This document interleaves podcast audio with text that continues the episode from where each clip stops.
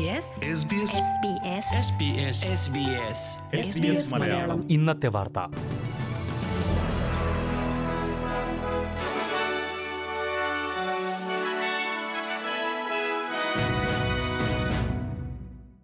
നമസ്കാരം.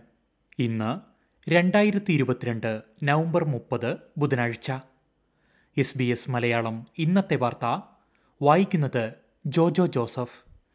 മുൻ പ്രധാനമന്ത്രി സ്കോട്ട് മോറിസണെതിരായ ശാസന പ്രമേയം ഫെഡറൽ പാർലമെന്റിൽ പാസായി.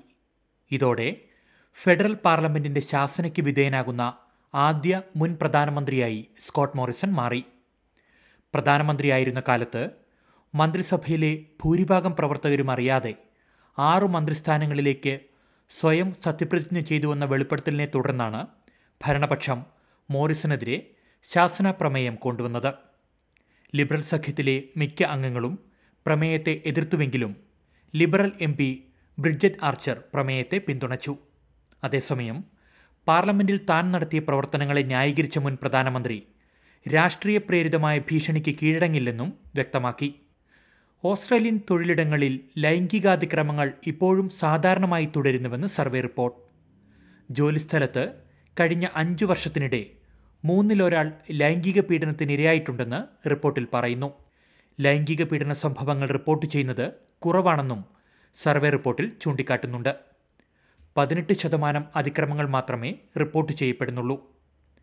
ഓസ്ട്രേലിയൻ ഹ്യൂമൻ റൈറ്റ്സ് കമ്മീഷനാണ് ദേശീയതലത്തിൽ പതിനായിരത്തോളം ജീവനക്കാരിൽ സർവേ നടത്തിയത്. ഓസ്ട്രേലിയയും ഇന്ത്യയും തമ്മിലുള്ള സ്വതന്ത്ര വ്യാപാര കരാർ ഇരു രാജ്യങ്ങളും അംഗീകരിച്ചു. കരാർ ഡിസംബർ ഇരുപത്തിയൊൻപതിന് പ്രാബല്യത്തിൽ വരും. ഇന്ത്യയുമായുള്ള സ്വതന്ത്ര വ്യാപാര കരാറിന് ഓസ്ട്രേലിയൻ പാർലമെന്റ് കഴിഞ്ഞയാഴ്ച അംഗീകാരം നൽകിയിരുന്നു. ഇതിന് പിന്നാലെയാണ് ഇന്ത്യൻ സർക്കാർ കരാറുമായി ബന്ധപ്പെട്ട നടപടിക്രമങ്ങൾ ചൊവ്വാഴ്ച രാത്രി പൂർത്തിയാക്കിയത്. കരാർ നടപ്പാകുന്നതോടെ ഇരു രാജ്യങ്ങളിലേക്കുമുള്ള ഇറക്കുമതി തീരുവയിൽ ഗണ്യമായ കുറവുണ്ടാകും. എൺപത്തിയഞ്ച് ശതമാനം ഓസ്ട്രേലിയൻ ഉൽപ്പന്നങ്ങൾക്കും ഇന്ത്യയിൽ ഇറക്കുമതി തീരുവ ഇല്ലാതാകും. കമ്പിളി പരുത്തി മാംസോൽപ്പന്നങ്ങൾ സമുദ്രോൽപ്പന്നങ്ങൾ പരിപ്പ് അവക്കാഡോ എന്നിവയുൾപ്പെടെയുള്ള ഉൽപ്പന്നങ്ങൾക്ക് നികുതി ഒഴിവാകും.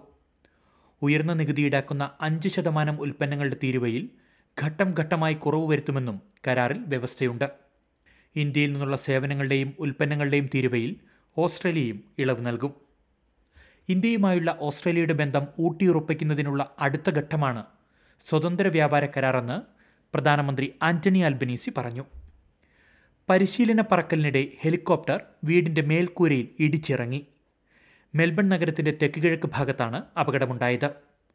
ഹെലികോപ്റ്ററിൽ കുടുങ്ങിയ നാൽപ്പത്തിയേഴുകാരനായ പരിശീലക വിദ്യാർത്ഥിയെ രക്ഷപ്പെടുത്തി.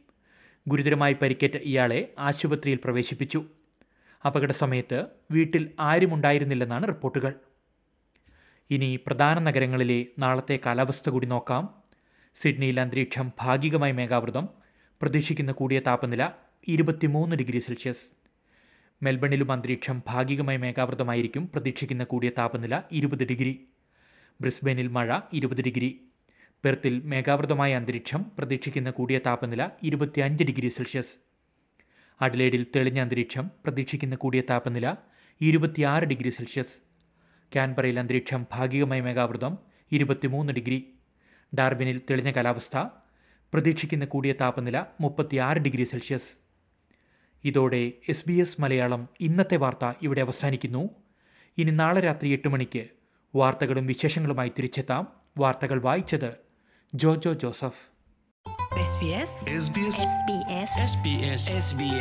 SBS ഇന്നത്തെ വാർത്ത.